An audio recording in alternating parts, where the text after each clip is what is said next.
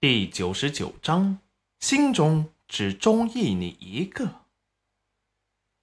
裴元君虽然很不解，但是还是跟了。走到牛车旁，刚好看见刘叔准备赶牛车回去了。一天只有一趟牛车，正是春种的时候，很少有人去赶集。看见裴元君又过来了，立即说道：“大郎啊！”哎，你们这是去哪儿啊？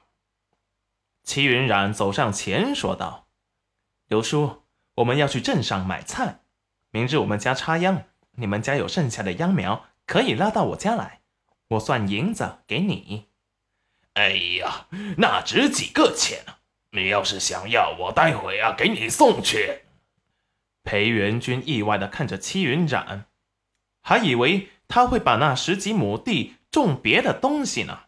没想到他会种水稻。那刘叔可以再送我们去镇上一趟吗？我们去买些明日吃的菜。我让彩彩那丫头啊，通知村里的人，明天要是有空，都可以来我家帮忙插秧，我给算工钱。啊哈哈哈，啊，反正啊，我也没有多大的事儿，呃，就送你们一趟了。呃，明日我也正好有空。家里的田也栽完了，我也呃来帮忙，只要管饭就行了，不要工钱。你们看怎么样？刘叔豪爽的说道：“那自然可以，只是帮忙也耽搁刘叔的时间，该给的工钱还是要给的。”齐云冉也欢快的说道：“哎呀，你这个丫头可真绝！”说完，一挥牛鞭。等齐云冉和裴元君坐好，就立即出发了。这里到镇上坐牛车得半个时辰，去晚了怕街上的集市都收摊了。裴元君全程安静的听着齐云冉和刘叔的对话，也不插嘴，只是在看向齐云冉说笑的时候，眼睛都像小星星会发光时，才会勾起嘴角宠溺的。看着戚云染，说说话。很快，他们便到了镇上。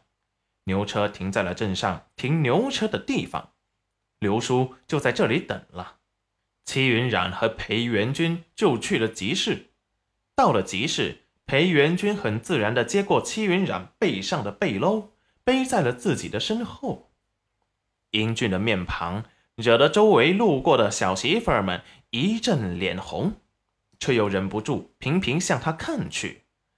戚云染戏谑地看着他，裴大人英俊潇洒，魅力不凡，惹得无数女儿家春心荡漾。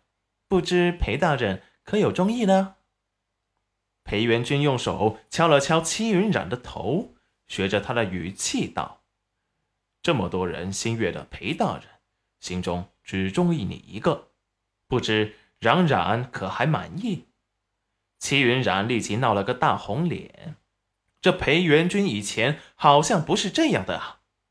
明明是清风明月的一个人，竟然变成了油嘴滑舌的了。裴元君像是知道齐云冉心中所想，亲密的凑在他的耳边说道：“都是冉冉教的好。”说完，背着背篓大步离去。戚云染的脑子一瞬间爆炸，思绪混乱。刚才裴元君是说他影响了他，变着法的对他。裴元君，你给我站住！就在此时，赵宝业正准备去宝华楼，听到裴元君的名字，下意识的看了过去，只见他喜欢的那个姑娘追着裴元君打。两人看起来像是打情骂俏，顿时赵宝业感觉世界玄幻了。他竟然看见了裴元君跟一个有夫之妇的女子嬉戏打闹，脚不受控制的走上前去。元君兄，你不是说他已经有夫君了吗？你怎么还和他走得这么近，毁人家姑娘清誉？